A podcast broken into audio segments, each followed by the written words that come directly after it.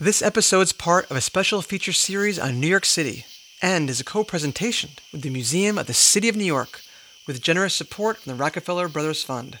Find us at yourhometown.org or on your favorite podcast app.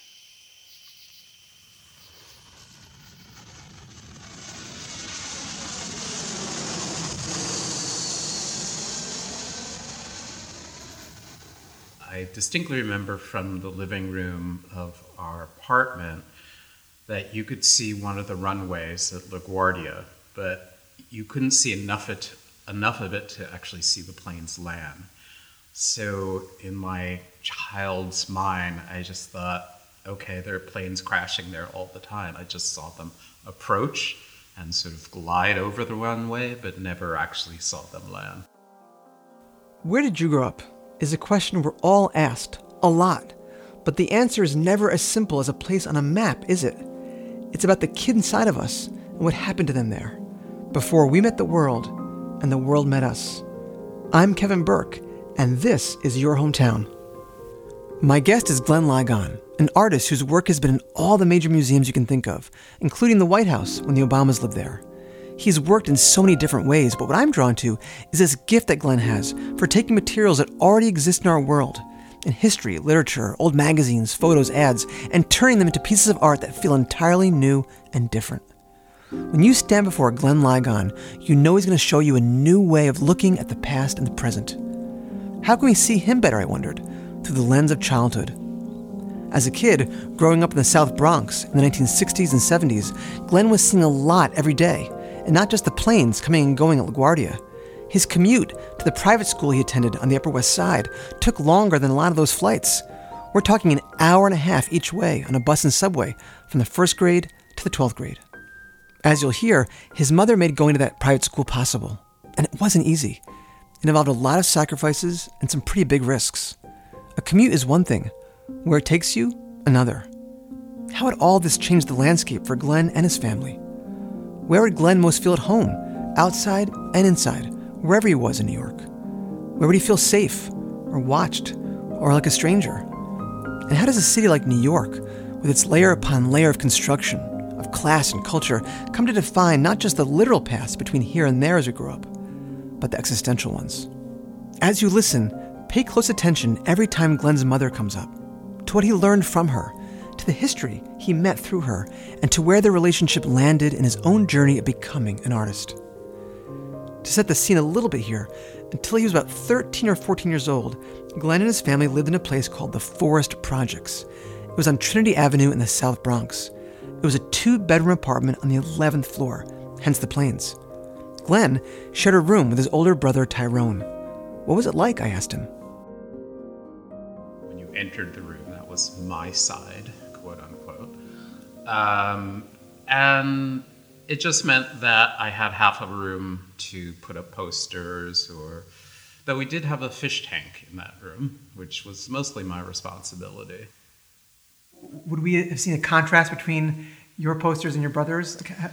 Uh, the contrast would have been that my brother was more of a sports guy, mm-hmm. so I think he would have had basketball posters and things like that. Also, our musical tastes were different, so he was more into hip hop and rap. I mean, we grew up in the South Bronx, so right. I guess I was by default.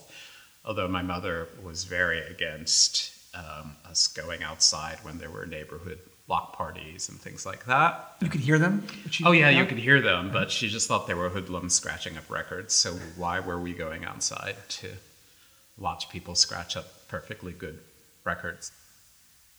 So even though I was in the midst of the South Bronx, I, in the 60s and 70s, I missed, you know, the birth of hip hop.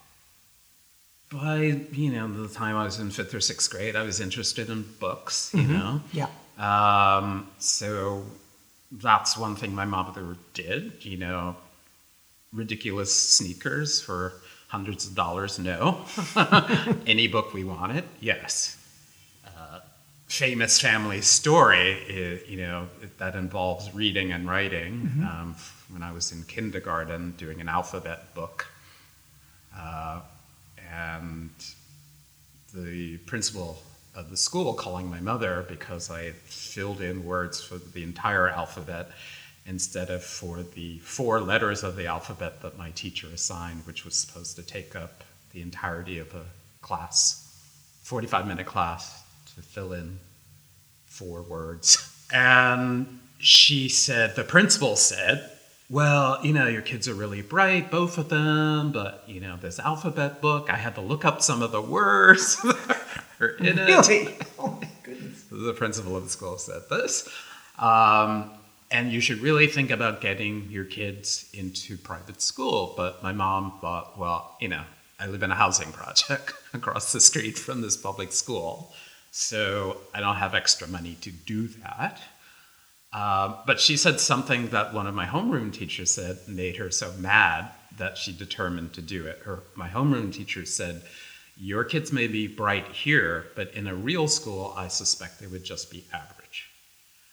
And that made my mother so furious that she decided that she'd rather us be average in a real school than given up on in kindergarten and first grade in this public school across the street from my house. So that's when she literally called around and found the school that offered the most scholarship money. I mean, I don't think she knew it was the most liberal school in the city at the time, but um, but I suspect that that was one of the reasons they gave this scholarship money because they were committed to uh, having an integrated school, marginally integrated.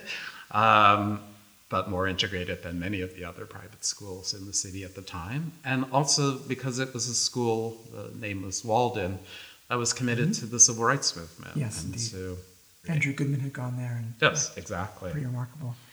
And your brother, it affected him too, so you both went. Right. And well, I, because they had had him out in the hallways, they basically invented a job for him called Milk Monitor.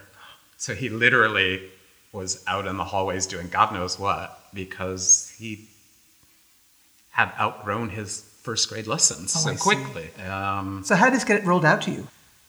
I'm sure it was terrifying. I mean, I have no memory of, mm-hmm. you know, I totally blotted that out because I'm sure I was terrified.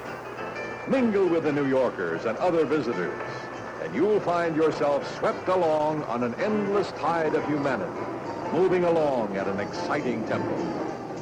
People, people, people. A concentration of hundreds of thousands, always on the go. A modern concerto, ever the same, ever changing. Moving, exciting, always something new, pleasurable, memorable. So from first grade to 12th grade, I left the neighborhood every school morning yes. to go to the Upper West Side of Manhattan. I literally got on a bus and a train for an hour and a half to go to this private school and I do remember it had consequences. Like when Co-op City in the Northeast Bronx mm-hmm. opened up, one of my relatives was, you know, went we went to the meetings. I remember going to the meetings with my aunt Rose, and she was going to move in there, and my mom just decided she couldn't afford it if we were going to this private school. Wow.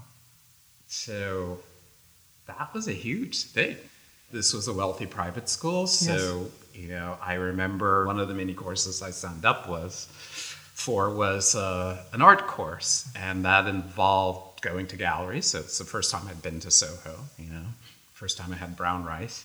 But one of the things we did on that trip was go two blocks from the school to uh, someone's duplex apartment, and uh, which was full of art um, and in the bathroom, I remember an abstract drawing, but it was signed to the Diamonds, which is the family. Uh, they were art dealers uh, from Bill. And much later, I, re- I realized, like, oh, Bill as in de Kooning, which is in the bathroom because the Leger mural, the Picassos, the Jackson Pollock were in the living room.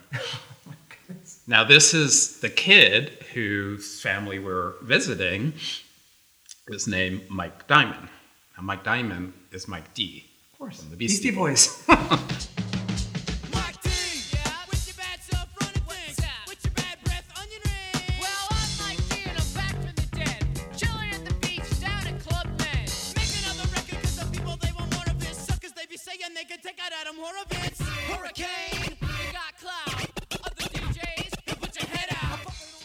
think about those subway rides, those long subway rides, um, from from your from your house, uh, from your neighborhood to to the Upper West Side, what stands out? What are you seeing in your mind? Uh, I didn't want to be in my brother's shadow, so we would leave the house together and go to the bus stop. But I would wait for the bus after the one my brother got on. So we essentially arrived at school five or ten minutes later. Yeah, I arrived five or ten minutes later, but my mother never knew this because we would leave the house together. She's probably horrified. Who's Oh the- no, she would have been totally horrified. Yeah. yeah, And, and it was your decision as the younger brother to do that? Yeah, because I was in his shadow of you know in my head. Um, my mother says at some point she stopped giving me his hand me downs because I said to her that when I wore them I didn't feel like myself.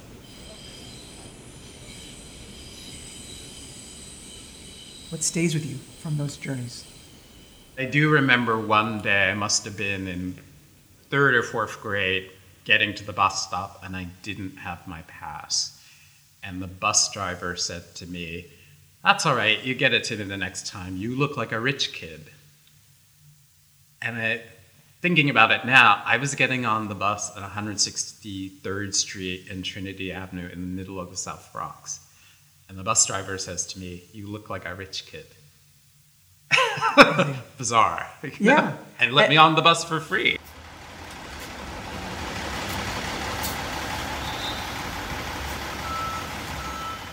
I don't know if I was so conscious of what that meant. I just knew that Upper West Side was a quote unquote white neighborhood, but now that I think about it, that wasn't even true. Uh, when I went to Walden, uh, we had karate classes. The karate dojo was on Columbus Avenue and 88th Street. Okay. But the school made the karate teacher come to Walden, which was on 88th Street in Central Park West, because Columbus Avenue at that moment was considered dangerous. So it was too dangerous, quote unquote, It's one avenue over. one block. Yeah, one block. It was literally one block away for these mostly white Sure. private school kids to go to Columbus Avenue. So we made the karate teacher come to us. And he just thought a bunch of spoiled private school kids. So I think the first lesson we had, he said, We're going to go outside. But we were in the gym in our karate clothes and bare feet. And he's like, No, you're not putting on your shoes. We're going to go outside. And he made us run around the block in our bare feet. Just a way to say, like, you're tougher than you think, but uh-huh. also a kind of fuck you to the parents of the Yes. school.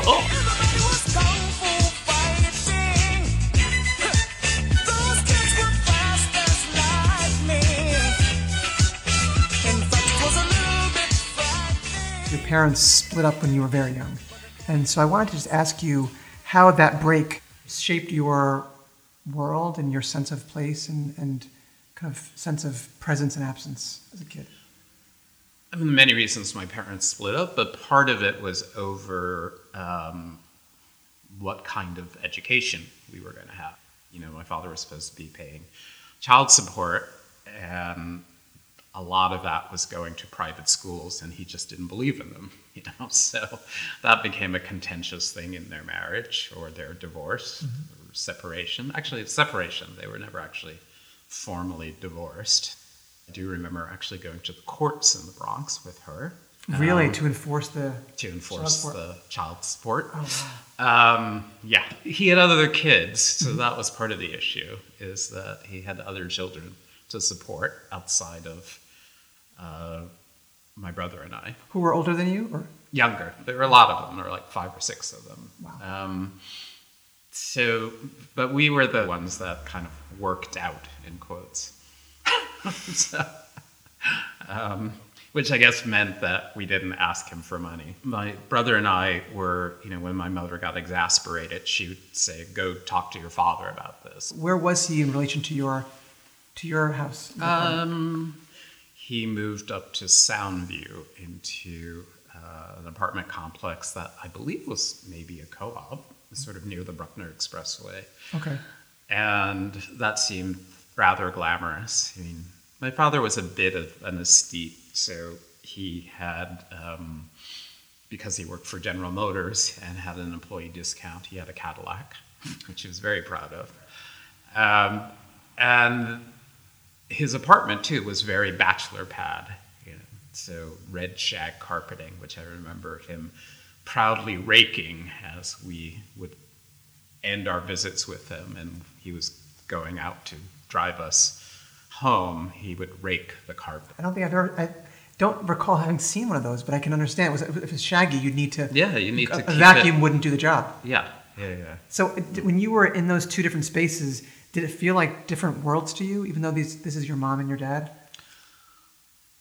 Yeah, um, you know, my mom was. If you're raising two kids by yourself, essentially, you eventually have to give in to, you know, especially two boys. And so her attempts at decorating and things like that uh, had to hold up to our childhood, my brother and I. And not that we were wild kids, but we were just kids. Thinking a little bit your, about your mom, her jobs are interesting that she has in New York. I, I was fascinated when I was reading about them in terms of the Goldwater Hospital on Roosevelt Island and the Museum of uh, Natural History on the Upper West Side, and then the Bronx Psychiatric Center. Those are all different places. And I was wondering how you sort of met the city through her eyes and the stories that she would tell, if she told them when you were a kid, kind of the places that she's moving in. Well, she grew up on a farm in South Carolina and moved to the city with an aunt uh, who ran a fish store in Harlem. So her memories of being in the city early on are of Harlem and uh, walking the streets of Harlem on New Year's Eve, but being in a church at midnight. By the time I knew what Harlem was, I couldn't imagine being out all night in Harlem, you know, because the Harlem I knew was a place that my relatives had moved out of. And So- did, and did she ever, did you ever see her at work? I remember um, my school ended at three, and I would take the train up to Bronx Psychiatric because her shift ended around four. So I would sort of get there right, right around the time her shift was ending. And we'd go to the Woolworths in Westchester Square to have grilled cheese sandwiches, uh, which is where also I bought all the plants that took over her bedroom, but that's another story. Um, and but Bronx Psychiatric at that point had some wards that were called open wards, I believe the term was, which meant that the patients could go out during the day for rehabilitation, or some had jobs, or to visit family. So in the walk from the hospital to Westchester Square, invariably my mother would run into somebody and have these, to my adolescent mind, long, boring conversations with someone. But I realized that I couldn't tell the difference between uh, if it was, I couldn't tell like if it was someone she worked with or someone that was on the ward. So I invented this game called patient or employee. So as they were talking, I would try to guess if it was a patient of the hospital or an employee. And I was never very good at it, so always got confused. Um, but I realized in a way that was, you know, much much later. Actually, seeing images of Diane Arbus, she took a lot of photographs at uh, mental hospitals, and seeing those images, it sort of triggered my memories of that game, patient and employee. And I thought, oh, the reason I couldn't tell the difference is because she talked to them the same way. Wow. And so they were the same for her.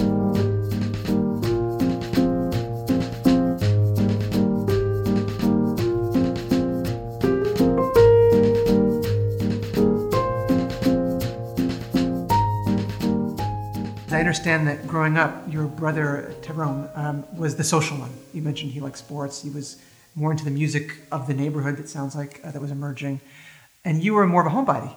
You liked being inside, and to the point where your mother would have to send you out and say, you know, you have to at least go out for an hour and play. You cannot be in all the time.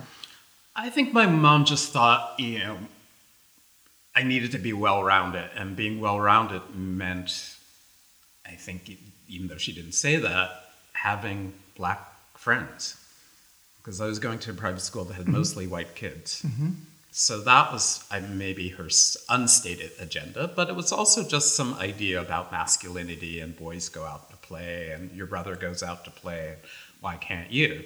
So when I became old enough to realize that I had other priorities, like I'd rather read a book than go outside and run around. Though I, you know, it's not like I never went outside, but Sure. when I became old enough to realize that reading was super important to me, I'd rather just do that than be outside. So she did that thing that adults can do, which is order you to do something. Mm. But I took her at her words. You should go outside for an hour and play. So I would go down to the base of our building, and there was a maintenance worker area in that building that had a time clock. And I would sit and watch that time clock for one hour and then go back upstairs.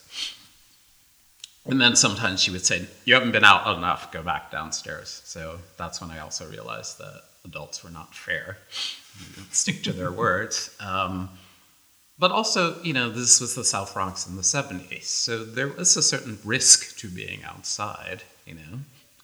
I just, my head was in books, you mm-hmm. know, that that was a way of traveling. I didn't really need to be outside in a certain way. So I saved all my friend energy for school and didn't really have much of it left over for the neighborhood. You know, my brother is much more social in that way, so in many more, he knew many more people around, and but it just was not so interesting to me. Also, you know, I, by that time I knew I was gay, and I feel like there was a mm-hmm. kind of division about what I wanted to do, you know, with my life mm-hmm. versus what this what being in the streets was, you know, like athletics and playing tag and you know, all of that was yeah, I could do it, but it wasn't where my head was really. You may leave and go to Halifax, but my slow drag will bring you back. Well, you may go, but this will bring you back. Ah, I've been in the country, but I moved to town. I'm a tolo shaker from my head on down. Well, you may go, but this will bring you back. One of the pieces that you've quoted from in your work is a 1920 essay by Zora Neale Hurston, which she talks about the fact that she was most conscious of her, her race, of her blackness, when she was thrown against a sharp background, of, of, of, of, of sharp white background. And she gives Barnard as her example of that. Was Walden that for you? Yes, because I think predominantly it was white kids. It became more integrated in the upper grades, but in the lower grades, predominantly white kids, um, and predominantly well-to-do white kids who lived in the neighborhood. Um, so there was always this sense of, you know, separation. You know, they weren't coming to my house. You know. Um, I was more often than not going to their house, but in a sense, the school was their house. You know, you know, there was a kid who was always late to school, and I thought, how can you be late to school? You live around the corner. You know, literally around the corner. He was always late, and I just thought, okay, because it's just, you know, It's like his backyard. What would you say, again, thinking about Zora Neale Hurston's quote, what was that for your mother? Uh, I think the problem of, of sending a child to a school like that is inevitably the child's experiences diverge from the parents. Yeah. My mom didn't finish high school. She got uh, uh, an equivalency degree. She had to work early on. Um, so at a certain point, I realized like my experiences, you know, going to this wealthy private school, were things that she couldn't help me with.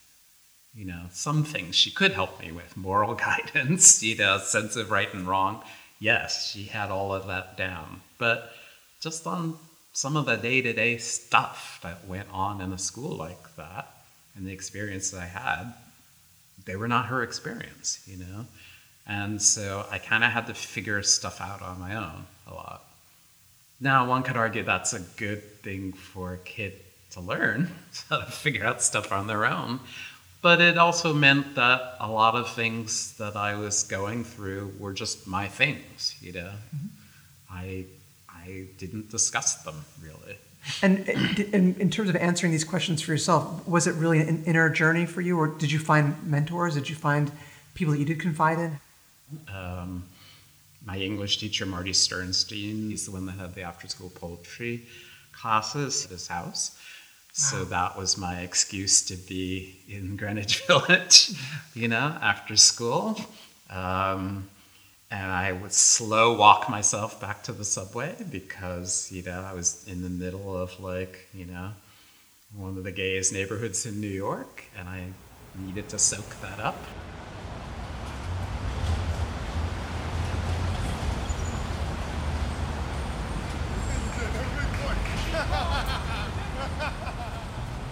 What are we? What are your, again, visual sensory memories of, of that neighborhood at that time?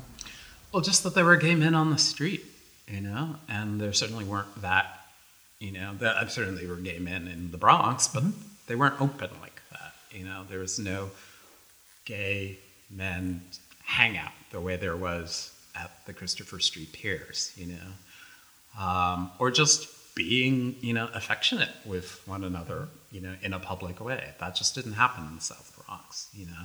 That was dangerous. Um, so to be in an environment where that was okay, I mean, it scared the shit out of me, I think, because I was just coming to grips with my own sexuality mm-hmm. then, but it was also important, you know, um, to see it, to have that experience. I mean, not something I went home and told my mother about. And what about you mentioned going down to the village to the to the poetry uh, teacher that had poetry in the village? How did you feel yourself changing there, or did you? I wasn't really aware of myself in that world as a possibility. You know, like being gay. Mm-hmm. You know, that came really in high school. Um, and you mentioned before that you were on, on, on, one level scared of it because it was so different. I mean, it partly was exciting, but it was also you said scary. Yeah. Well, this was a moment when like I was nervous to go into Barnes and Noble and look in the gay section. mm-hmm. Back when they had gay sections, they probably still do, but I don't go to bookstores anymore. Really, not like not ones like that, at least. Um, so that was a big thing. Am I going to go to the gay section? Just to look at the books, you know, became a choice. And who's going to see me in, in, a neighborhood that nobody would have known me or yeah. cared? There is still this internalized sense of, you know, surveillance, mm-hmm. you know. But Am I allowed to look? Am I allowed to look at boys? Am I, you know, like that was internal.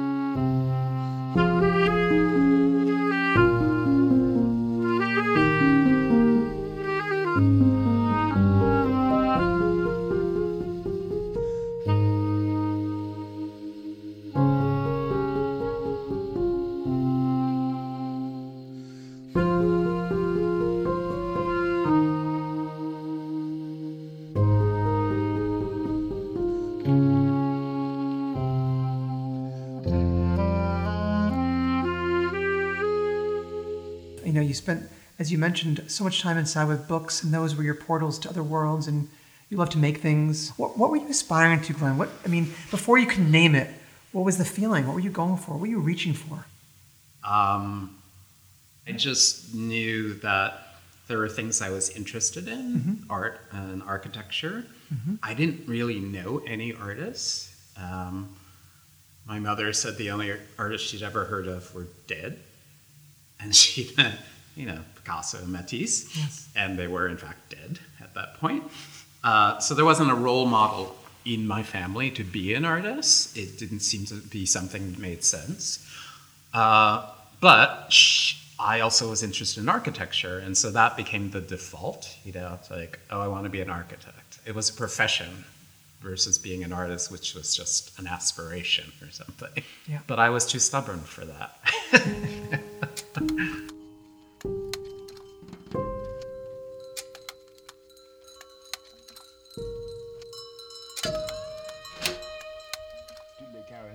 caractéristiques euh, physiques du nègre qui m'avait en Amérique causé une douleur presque oubliée et combien différent n'était rien moins que miraculeuse ou infernale aux yeux des villageois. Excellent certains mes cheveux avaient la couleur de goudron ou la texture de fil de fer de coton. In his essay, Stranger in the Village, James Baldwin wrote about his experiences as the first known black man to enter a small village high up in the Swiss mountains. Glenn made art out of Baldwin's piece, transposing the text onto panels with oil sticks and coal dust. It made me wonder where did Glenn most feel like a stranger in his hometown? Well, um, certainly in that transition from home to school, mm-hmm. um, because uh, my emotional life kind of centered on school pretty early on. Um, so maybe in some ways I was more estranged at home than I was at school, but that caused some issues too because most of my friends in school were white because most of the kids were white. Mm-hmm. And so there was inev- inevitably some, you know, misunderstandings and not so much with the kids, but more with their parents, you know, what they imagine black kid from the ghetto to be and the sort of limit of their imaginations. But I think I also kind of, you know, in a way sheltered my white friends from my home experience, you know, because I just knew that they weren't going to share it, you know, they weren't coming over and um, frankly, their know experience seemed more appealing. You know, despite the fact that I was missing out on the birth of hip hop. You know. uh, uh, which to this day, friends are like, "Oh my God, you grew up in the Bronx, so you must have." I'm like, "No, not one single like party in a playground. no, like basement jam, you know?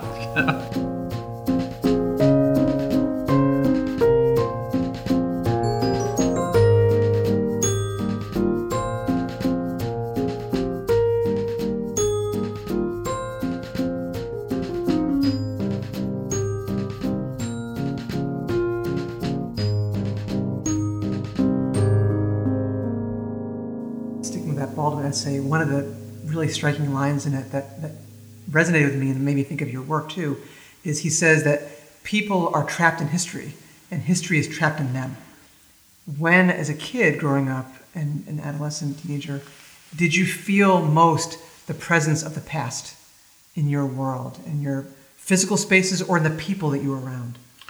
Oh, I probably felt that most when I was visiting my cousins and my grandfather and grandmother in Washington. Okay. Because they were kind of a gathering place for my extended family, some of whom who still lived in South Carolina mm-hmm. Virginia. My father's family is from Virginia, my mom's family from South Carolina. So my contact with those relatives from the South was through my grandfather and grandmother's house in Washington, mm. but also because they had grown up there. So the stories that I would hear being around my aunts and uncles um, were often about their childhood, but I would hear those, you know, in this kind of, I don't know, nostalgia, but just matter of fact. My mother saying, like, oh yeah, we would, you know, get an orange for Christmas.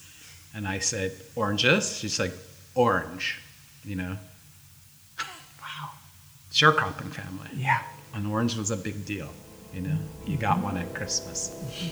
啊。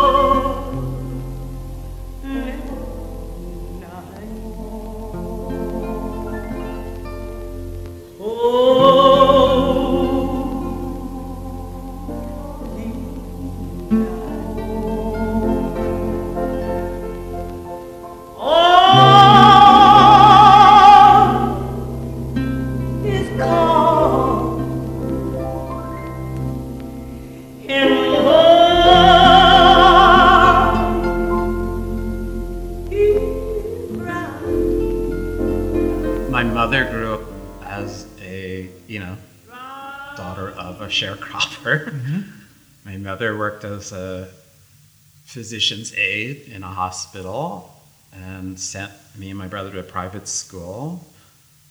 My niece, my brother's daughter, is getting her PhD at Duke in anthropology. So that's the trajectory. But mostly my relatives I saw in urban context, so in DC. So even though they were telling me stories about growing up on the farm, it wasn't real to me. Um, until I went back there, family reunion, probably when I was 14 or 15. We took a bus from Washington down to South Carolina and stayed in a motel. All my relatives. and we went to the site of a church they had gone to when they were young. And suddenly, um, in Bishopsville, South Carolina, or one of, one of these little towns, maybe wasn't even a town. Um, and there was the remains of this church, you know, wooden church. And suddenly everybody had little jars and they were digging up soil from around this church. And I realized, like, oh, they, my mother hated being on that farm, but she was still connected to that land.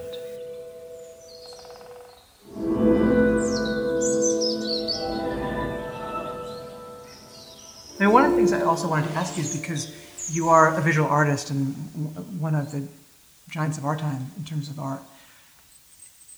The, the, the, the experience of memory in the mind's eye of an artist as someone who is expressing yourself in a visual way, um, what your experience of memory is like itself, particularly of childhood. Well, yeah, I'm I'm not very good at you know dates. That's my brother. He's very good at remembering, you know. But I do remember emotions. Yeah, things that stand or how it felt, you know. Um, yeah, just how it felt like missing New York so much when I was in summer camp, you know, in the Adirondacks, that I would literally just start walking down the road as if I could walk home, you know. Uh, now, lots of other things. I must have had fun sometime that summer. You know, I was there for months, but Yeah. I remember that part of it much more clearly Wow. than the other parts of it. And if you think about your own personal map of the city at that time when you were growing up and the emotional overlay of it, where where would you say, for example, was your happiest place? I had relatives that lived in the North Bronx, um, 227th Street. I guess that's Wakefield uh, is the neighborhood. Uh, it was my aunt Celestine, and her son lived in the apartment above as a two-family house, and they had a dog. Um, so it's, you know, relatives with a dog and a backyard in a two-story house, you know. Now, the journey up there was actually fun in a way because it was getting out of my neighborhood, but it was often uh, we would take the Third Avenue L because it was still existing back then when I was a kid, which is a scary train. You know? uh, besides being old, the tracks were very windy, uh, just scary. Um, but uh, I liked being out of my neighborhood. I liked playing with dogs in the backyard. I liked that you could play out on the street, you know? That's where I s- supposedly learned to ride a bike, though it didn't ever take, you know? My cousin had a bike, you know? My uncle tried to teach me. It didn't really work, but, you know. And on that map, what would you say is the most haunted place for you?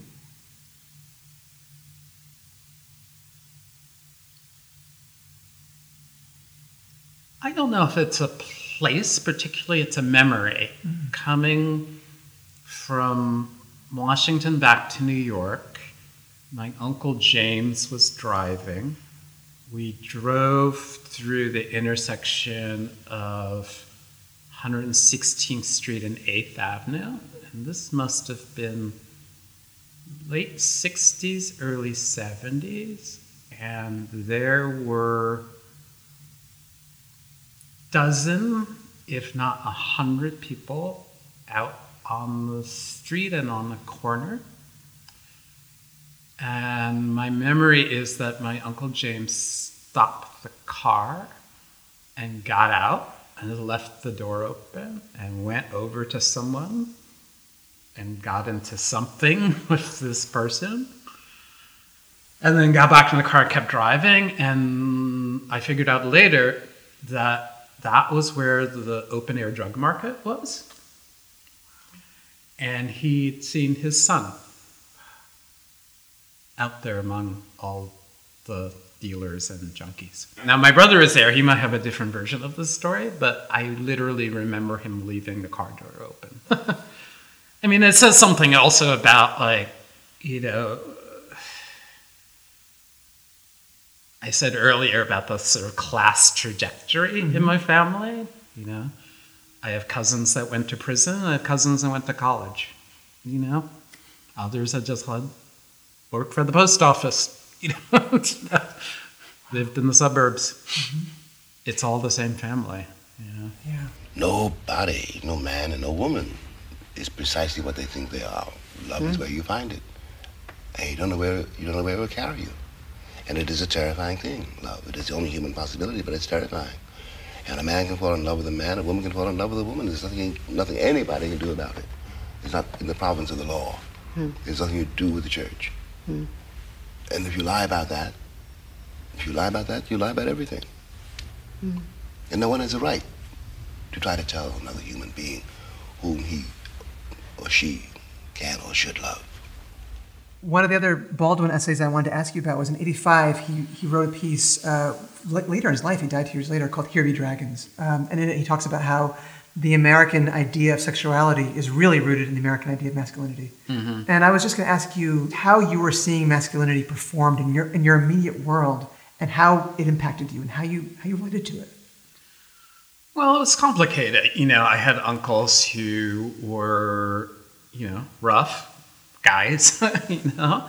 Uh, some had been in prison, you know, some were just kind of like, you know, sit down in the chair and the leg would come up and you'd see the holstered gun around the ankle. Um, my dad was a bit of a playboy, so there was that version of it, mm-hmm. though he worked for um, a numbers parlor that was run by the mafia in the Bronx. This is before or alongside of General Motors? How did... Alongside. He worked at this pizza parlor uh, that was close to our house. So we'd come to the yeah. pizza parlor and say, "Is Clarence, you know, is Clarence in today?" And some large Italian man would say, "No, he's not in today." With that kind of voice, no, he's not in today. And I'm like, "Well, his car's outside." No, he didn't come in today. Which we found out later that was code for they had been raided that morning by the police, and his mob lawyers hadn't bailed him out yet. Wow. Um, but you did not really know this as a kid. Something you found out later. I knew something was up because I never had good pizza.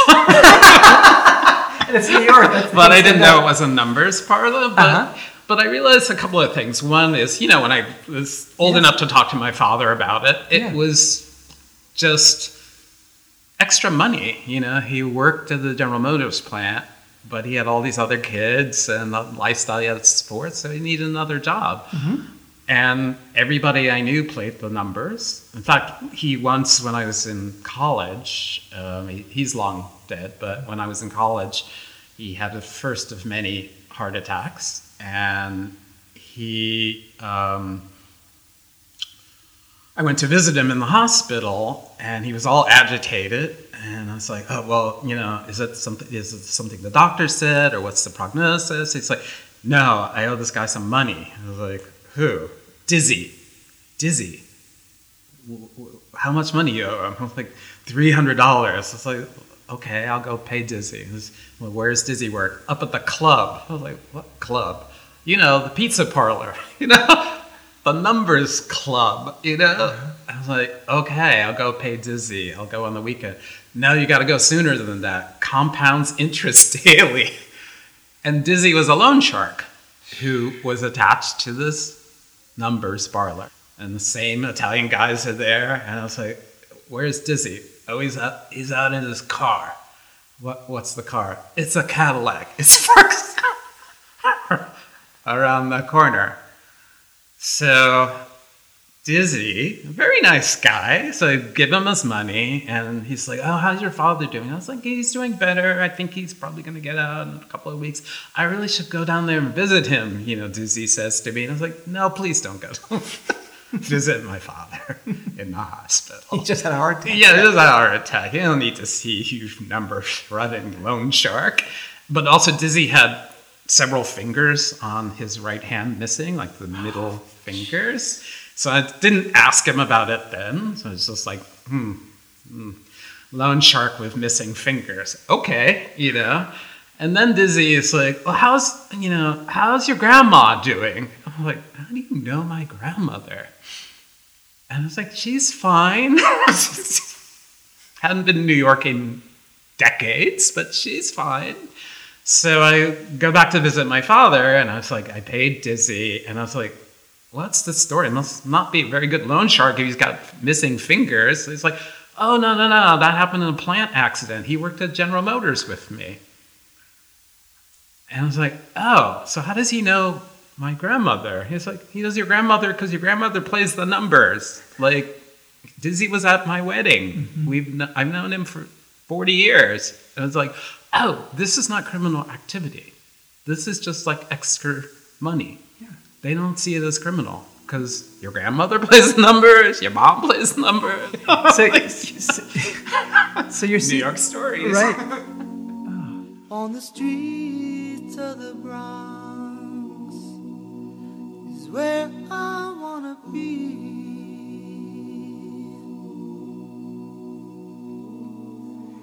Standing on the corner, singing good old harmony.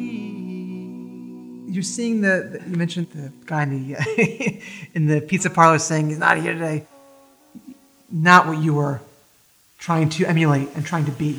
Yeah, but also I was getting my masculinity from my mother too. Oh, so say more she. Well, because she was my role model. Like mm-hmm. she's the one that lived at home. Yeah. So as much as she said, "Go talk to your father about that," I knew that she was the final authority. And so my, you know, sense of the world, how to move in the world, was coming from her. So she taught me how to be a man, basically. Yeah. You know, more. She had more influence than you know my gun strapping uncles, you know. And, and, for her, what did being a man mean to her? Um, responsibility, yeah. working. You know, mm-hmm. I always had an after school job. You know, I made my own money. You know, uh, being truthful. You know, mm-hmm. um, being kind. Being, you know. Those were her values, yeah. and so those that's what was imparted, you know.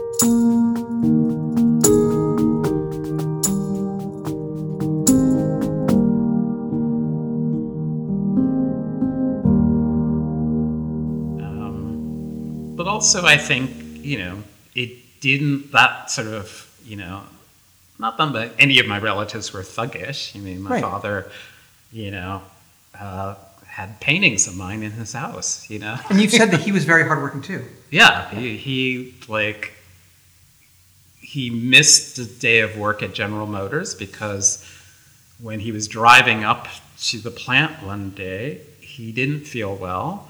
If you made a left turn, you went to the General Motors plant. This is in Tarrytown mm-hmm. on the highway. If you made a left turn, you went to the General Motors plant. If you made a right turn, you went to the Tarrytown Hospital. He made a right turn and had a heart attack in the parking lot.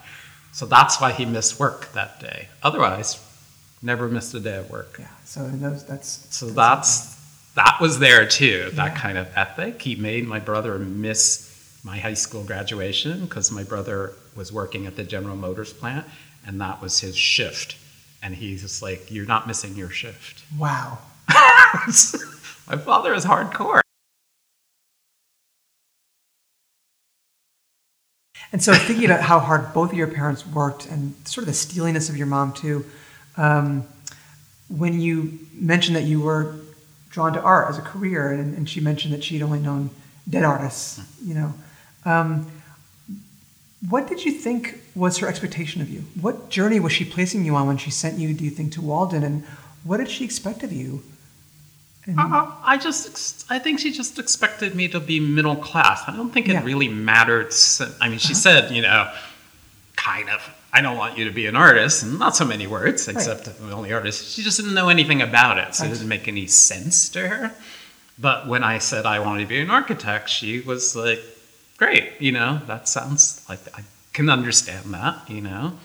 Um, but I think she just, I don't think in the end it really mattered, you know. Like I had an uncle who was, I think, her younger brother, and he was great. I loved him.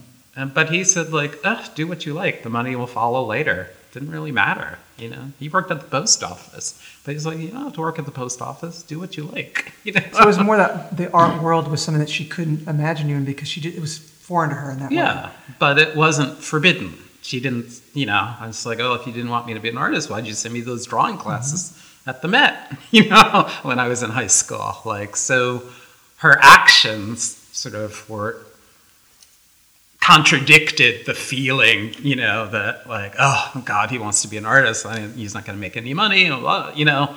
Like there was that, but then there's like, oh yeah, but you sent me to pottery classes in Greenwich Village. Glenn, when you were thinking about what she could imagine for you and or not, what were you imagining? You're you're you're imagining you in the art world. What are I you didn't imagining? imagine myself in the art world Yeah. until I got a grant from the National Right. Endowment, Right. and that was into my 30s. Um, I always said I was going to be an architect, and when I wasn't going to be an architect, I told my relatives, you know, I worked as a proofreader in a law firm, Law firm. but like Yep. I didn't know anything about being an artist, so it didn't become real until you know I, it's kind of a joke but i'm kind of serious like Mm-hmm. i didn't become an artist till the government sent me a check Yeah. you know and said here's a grant from the national endowment for the arts you're an Yeah. artist you know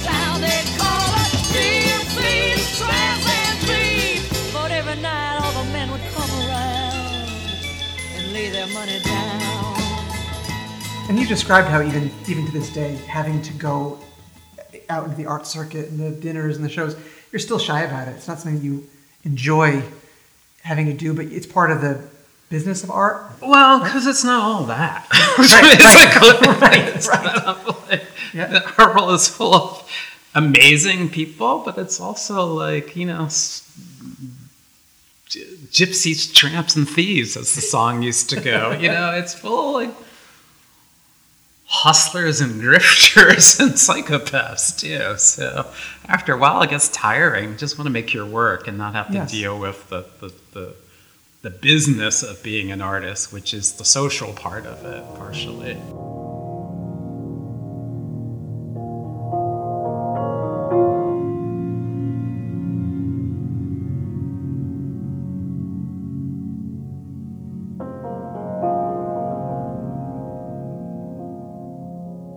You mentioned there was a bookstore, Gay Treasures, that you would go into and that you would do research there. It sounds like a very interesting curated collection.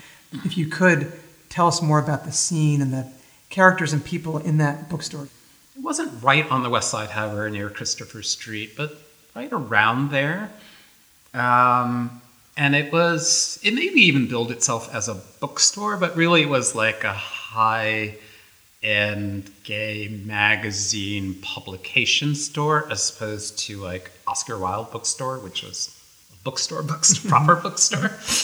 Um, but they also had archives where you could basically go through pictures of, you know, organized like a clipping file almost, but like little Polaroids and and organized by categories. You know, black men was one of the categories. You know, uh, bodybuilders. You know, Oh, it's not a pub. You meant something else. It was the first, last, and only time that I have ever been in a crowd of people where I was the center of attention without feeling that I was in danger. and I think actually Gay Treasures might have had readings too. I have a memory of seeing. Quentin Crisp read there. Naked Civil Servant was a big thing when I was growing up. And for those who don't know what it is, what, quickly, briefly. what Oh, uh, what Naked it? Civil Servant was his biography of growing up gay in England in the, I guess, 40s, 50s. I remember watching it with my mom on PBS when it came out. She didn't say a word the whole time. it was hilarious.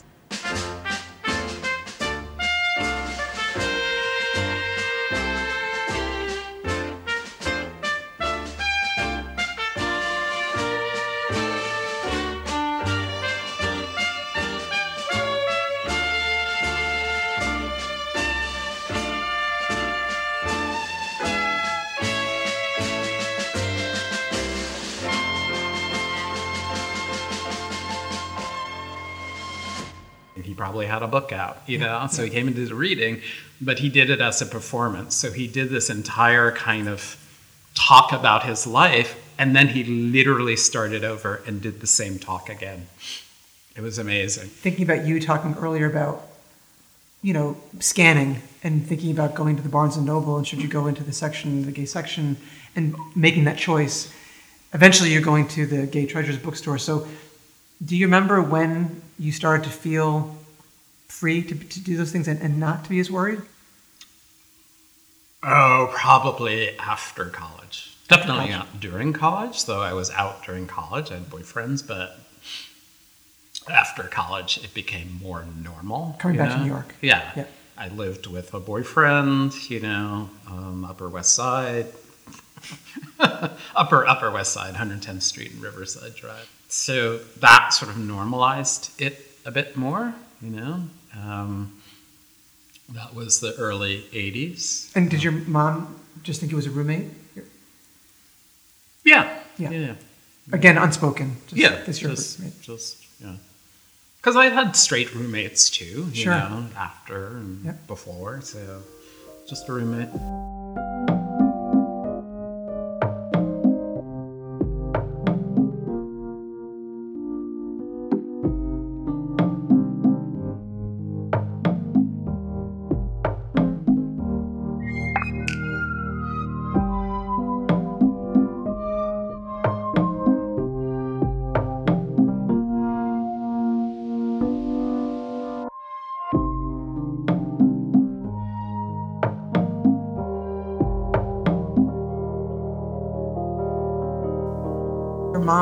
Passed away.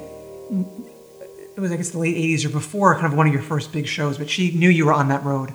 But did she ever get to know the full you in the sense that did you had you come out before she died? Did she did she know the full you in that way? No, I didn't have the big talk, Yeah. but you know, but I think she knew because there was never really. I mean, I had girlfriends in high school, uh-huh. but none she would have approved of or did approve of. But Why not?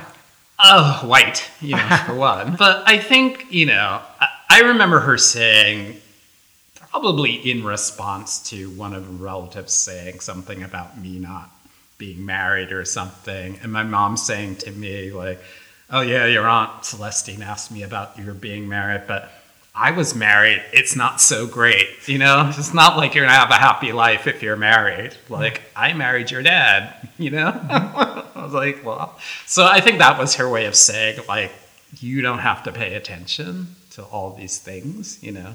But we never talked about like, you know, I she she she said stuff about being gay and her disapproval, but it wasn't hardcore, you know. Like she was just worried for me. But it didn't, you know, it wasn't a fire and brimstone like kick you out of the house kind of talk. We never had that talk, you know. Yeah. But also, I think, you know, when she became ill, she died of cancer. Uh, I was telling a friend that relationships with an ill parent often organize around gender, but they also organize around sexuality. So they were, you know, I had a brother, but I was the one that was going with her to the doctor visits and, you know, talking to, you know, the nurse. And, you know, so it was very like the gay man was put in the role of like the helper, you know, the caregiver. careta- caregiver Caretaker, in the way yes. that my brother didn't and wasn't expected to,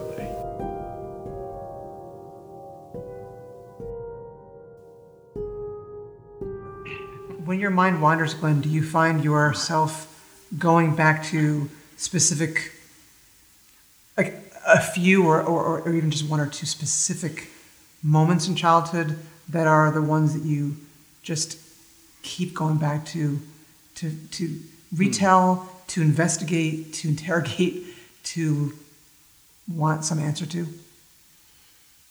Well, um,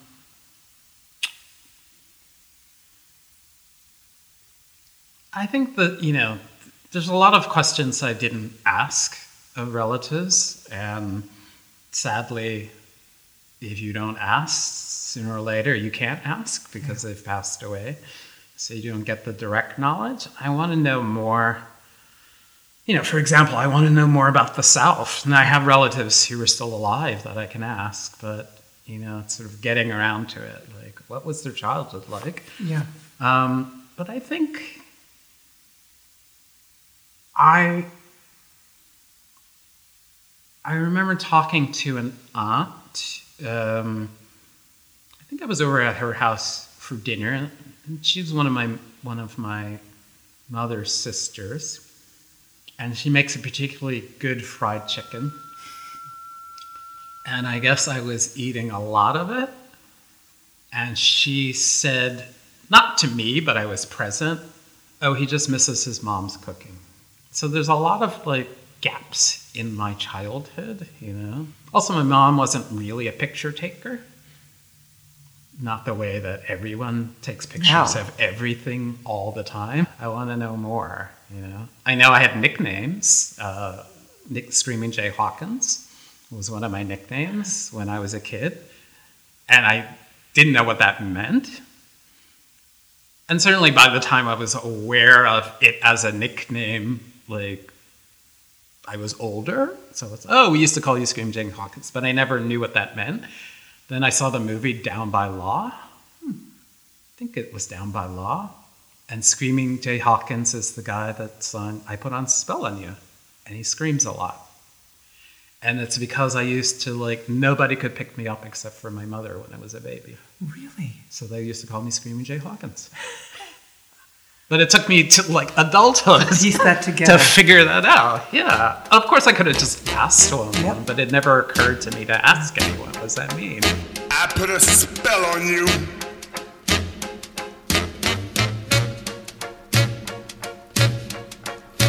Because you're mine.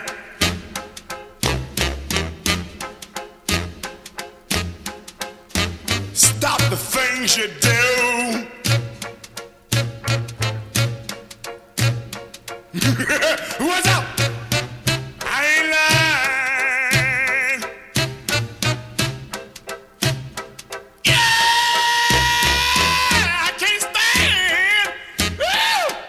Mentioned people passing, and I find this to be true too in my own family and life, which is you. There are versions of people that we lose that are in our own consciousness, our own memories. Most people you're around day to day, they didn't know them, so it only is one direction. You have to tell them about them, and they can respond to them as if they might have known them, but they didn't. But then there are people who you are you can be in their company and they also remember them. Yeah. So being in the company of people who knew that person who's gone Mhm. is a is a special Yeah, feeling. I remember my my aunt. She was my grandmother's sister, uh, my aunt Mina, and she. I remember being over her house, and my mother had already passed away. And we were talking something like she had one of those, you know, very common in black family of a certain generation, the coffee table with the glass on it with the pictures underneath it Mhm. Seen those? in the living room, and there was a picture of my mother, and I was looking at it and talking to my aunt Mina, and my aunt Mina saying, I, me saying something about forgetting people or something, and my aunt Mina saying about my mother, it seems like the good people you never forget hmm. about my mother, which hmm. makes me a little weepy right now, but yeah, That this comes is through. like That co- that sense comes of your memories of people, Yeah. you know, continue, Yes. and they continue with other people as well if the person was worthy of remembering, Yeah. I guess, you know.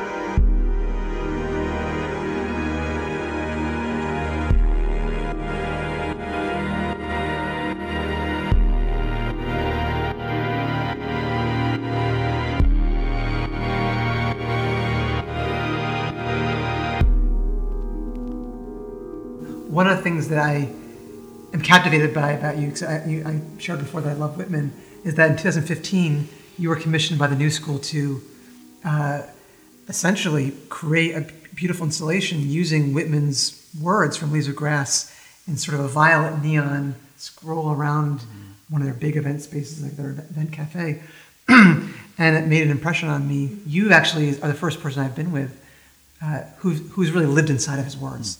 So um, I'd like to ask you about your relationship to him, but maybe you can kind of talk about that in the context of the question I'm going to ask, which is I'm going to read something and then ask you something, which is in Song of Myself, he writes these words I bequeath myself to the dirt to grow from the grass I love. If you want me again, look for me under your boot soles. You will hardly know who I am or what I mean, but I shall be good health to you nevertheless, and filter and fiber your blood. Failing to fetch me at first, keep encouraged. Missing me one place, search another.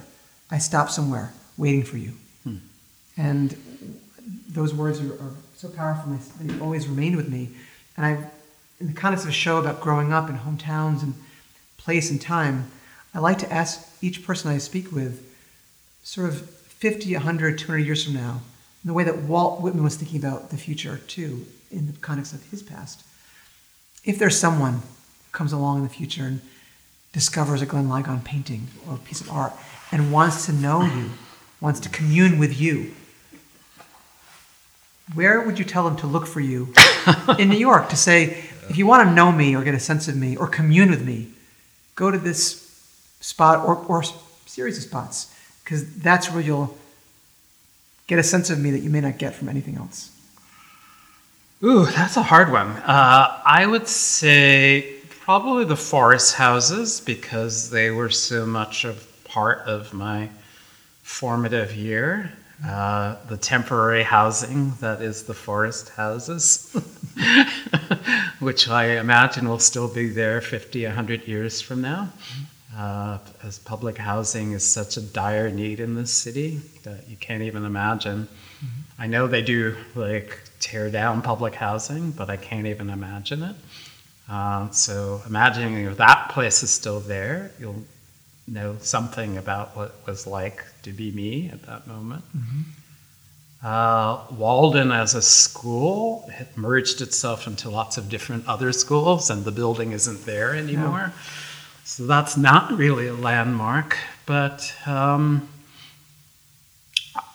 I would actually maybe point them to a text too. I wrote um, a text for a show um, called Greater New York, and it was a basically a biography in the form of short text about every place I'd lived in New York, and it's called a history, a brief history of housing in New York City. Um, so if that's still around as a chapbook, but maybe as a work too, because it was actually silk screened on the walls of PS1 Museum. Uh, that's a good marker of kind of who I was, you know, what I Mhm. was thinking about, and my intersection with the city too, because it literally is going through in chronological order all the places I've lived in New York up to date. So I should do an expanded version because I need to update it soon as I'm moving to Brooklyn Right. eventually. um, but yeah, and the kind of emotional tone of those places. Because you don't, you sort of get them from the buildings in a way because the buildings are part of a neighborhood, but neighborhoods change drastically. So one sense of the city as as it appeared to someone who lived there at a particular time uh, is very different, you know. Than like I can't imagine what New York's going to be like in 50 years. It's very hard to imagine. And with Whitman in particular, just to close here, in spending time and kind of in, in living inside of his words and thinking about the kind of New York that he lived in, you know, Leaves of Grass in some ways is, is a celebration of the, the density of the city and wanting to be one of many. But one thing that's come through, I think, in speaking with you as an artist like Walt, but, but is that your journey, I wonder if you would say it's fair to say, seems to also have been more of an interior journey. It's something that's also inside, uh, inside spaces, but also the internal dialogue of growing up, which is different than the extrovert. I'm Walt Whitman.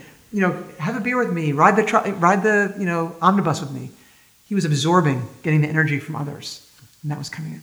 Yours seems to be much more of an internal New York, Hmm. which I think is an interesting um, point about the city as well. You can be both things in New York.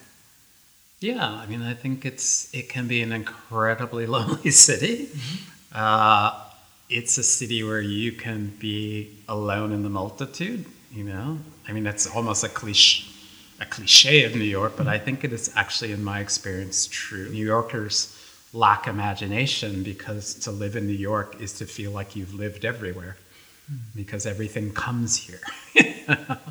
Uh, so I do have that feeling of, you know, this sort of aloneness, this experience of the city as a loner, but also the experience of the city as like everything is here somehow.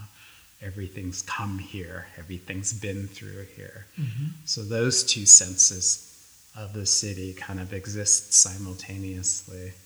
And, you know, I do lack imagination as much as I, you know, I say I'm tired of New York. I, you know, could live somewhere else. It's been 60 years. Here I am, you know? So I think I am a New Yorker in that sense. Like there's some deep pull here as much as the city has changed over my lifetime. There's some extraordinary hold it has on me, you know, that keeps me here. Maybe lack of imagination, can't imagine living anywhere else, you know. Um, but yeah, there is something about New York as a place that has kept me. And I hope that gravitational force remains strong. As a New Yorker who admires another New Yorker. Glenn Ligon, thank you so much for taking me to your hometown. Uh, thank you. It's been a pleasure. Yeah, that's been really fun. enjoyed it. Thank you for listening to Your Hometown, where the local is the epic. This is a Kevin Burke production. Visit yourhometown.org to subscribe to the podcast and our various social media channels.